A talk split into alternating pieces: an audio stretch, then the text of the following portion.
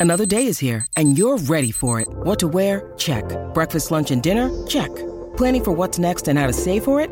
That's where Bank of America can help. For your financial to dos, Bank of America has experts ready to help get you closer to your goals. Get started at one of our local financial centers or 24-7 in our mobile banking app. Find a location near you at bankofamerica.com slash talk to us. What would you like the power to do? Mobile banking requires downloading the app and is only available for select devices. Message and data rates may apply. Bank of America and a member FDIC. In futuro potremmo estrarre oltre 20 miliardi di tonnellate di metalli che si trovano sui fondali oceanici, pari cioè al peso di oltre 2 milioni di Tour Eiffel.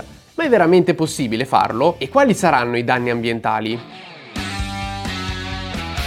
Bentornati, io sono Stefano Gandelli e questo è il podcast di Geopop, le scienze nella vita di tutti i giorni.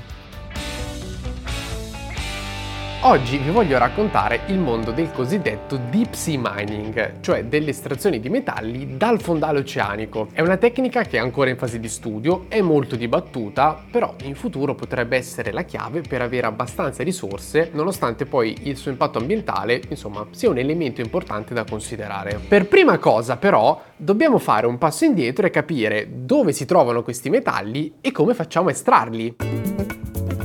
Le acque oceaniche di tutto il mondo hanno disciolte al loro interno vari metalli che poi nel corso dei millenni si vanno a depositare sul fondale, spesso tra i 3 e i 6 km di profondità circa. In molti casi questi metalli iniziano però a depositarsi attorno a un frammento che fa da nucleo, che può essere una conchiglia, un dente di squalo o un pezzo di roccia, e poi nel corso dei milioni di anni si creano delle strutture cipolla che prendono il nome di noduli polimetallici. Sono detti polimetallici metallici perché al loro interno si trovano tanti metalli, come ad esempio nickel, cobalto, manganese, rame, titanio, eccetera, eccetera. E questi noduli però dove si trovano? Nel mondo ci sono varie zone ricche di noduli, però quella più ricca in assoluto è la Clarion Clipperton Zone, che è una porzione dell'Oceano Pacifico tra le Hawaii e le coste occidentali degli Stati Uniti, che è estesa circa 4 milioni e mezzo di chilometri quadrati. Pensate che qua la densità dei noduli è addirittura pari a 15 kg per metro quadrato,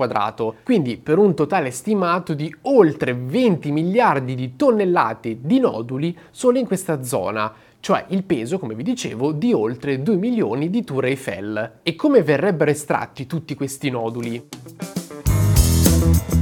A differenza di una normale miniera, in questo caso non è necessario fare dei tunnel o delle enormi buche nel terreno, perché i noduli sono già, passatemi il termine, pronti all'uso, cioè basta trovare un modo per toglierli dal fondale e portarli a galla. Per questo motivo l'idea è quella di raccoglierli usando proprio dei macchinari che aspirano i noduli dal fondale, li separano dal grosso del fango che li circonda e li mandano su una barca in superficie tramite un lunghissimo tubo che li risucchia. Tenete a mente questo procedimento di estrazione perché ci tornerà utile dopo per capire meglio i pro e i contro. A questo punto i noduli arrivati in superficie vengono privati del fango rimanente, che a sua volta viene poi reimmesso nell'oceano a una profondità di circa 1500 metri. I noduli invece vengono caricati su una seconda imbarcazione per portarli a terra e terminare il processo di lavorazione, così da ottenere il nickel e tutti gli altri metalli che abbiamo visto prima. Al momento nessun paese ha ancora iniziato a estrarre i noduli su larga scala, anche se ci sono numerose licenze per l'esplorazione mineraria. Prendiamo proprio la Clarion Clipperton Zone. Ecco, questa è stata divisa dall'ISA, che è l'ente che si occupa della gestione dei fondali oceanici,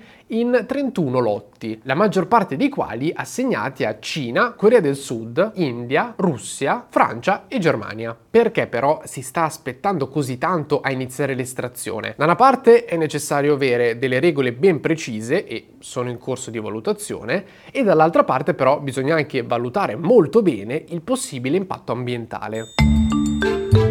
Vari gruppi ambientalisti infatti sostengono che estrarre questi noduli potrebbe essere un enorme problema sotto tanti punti di vista. Innanzitutto sostengono che il processo andrebbe ad inquinare innanzitutto le acque oceaniche e poi libererebbe il carbonio presente nei fondali, quindi andando ad aumentare la CO2 in atmosfera. Per capire se questo è vero dobbiamo andare ad analizzare gli LCA, che sono degli studi che valutano l'impatto ambientale di un progetto, in questo caso dell'estrazione mineraria, dall'inizio alla fine. Questi studi nella maggior parte parte dei casi dicono che in realtà l'estrazione di noduli sui fondali ha un impatto ambientale più basso di quello che si ha attualmente per ricavare gli stessi metalli in superficie. Si parla di oltre il 70% in meno di emissioni rispetto all'estrazione su terra, anche perché ad esempio non ci sono piante, alberi da rimuovere. Inoltre, sempre secondo gli studi, la quantità di scarto prodotta e di acqua inquinata sarebbe molto più bassa rispetto all'estrazione tradizionale. Certo, ovviamente è un processo di estrazione mineraria,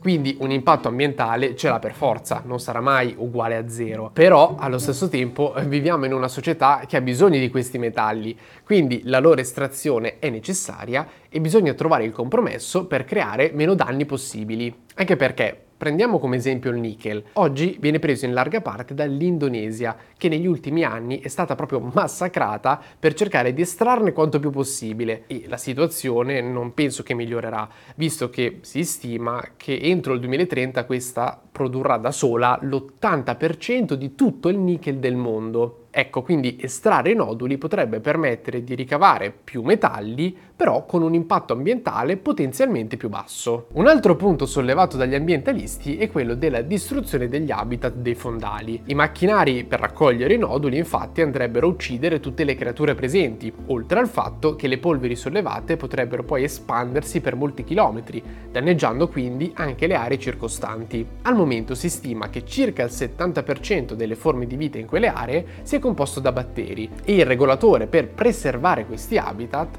ha definito una certa quantità di aree che non possono essere scavate, proprio per mantenere la biodiversità. Nel caso della Clairon Clipperton Zone, che era quella che vi nominavo prima, ad esempio, di tutta la sua estensione, il 43% circa resterebbe intatto. Anche per quanto riguarda la diffusione dei sedimenti, una ricerca dell'MIT sostiene che fino al 98% delle polveri rimarrebbero entro 2 metri dal fondo e si depositerebbero poi rapidamente. Però, ricordiamolo e facciamo attenzione, i macchinari per raccogliere i noduli sono pur sempre dei prototipi e in futuro agiranno in un ambiente, quello degli abissi, che ancora conosciamo poco. Per questo motivo dovranno essere raccolti molti altri dati se vogliamo sapere con esattezza quali saranno le conseguenze di questa estrazione su larga scala. Quello che noi possiamo fare ovviamente è continuare a seguire le notizie in questo campo e tenervi aggiornati su ogni nuovo sviluppo. Grazie ragazzi per avermi seguito fino a questo punto, noi ci vediamo in un prossimo episodio del podcast, sempre qui su Geopop, le scienze nella vita di tutti i giorni.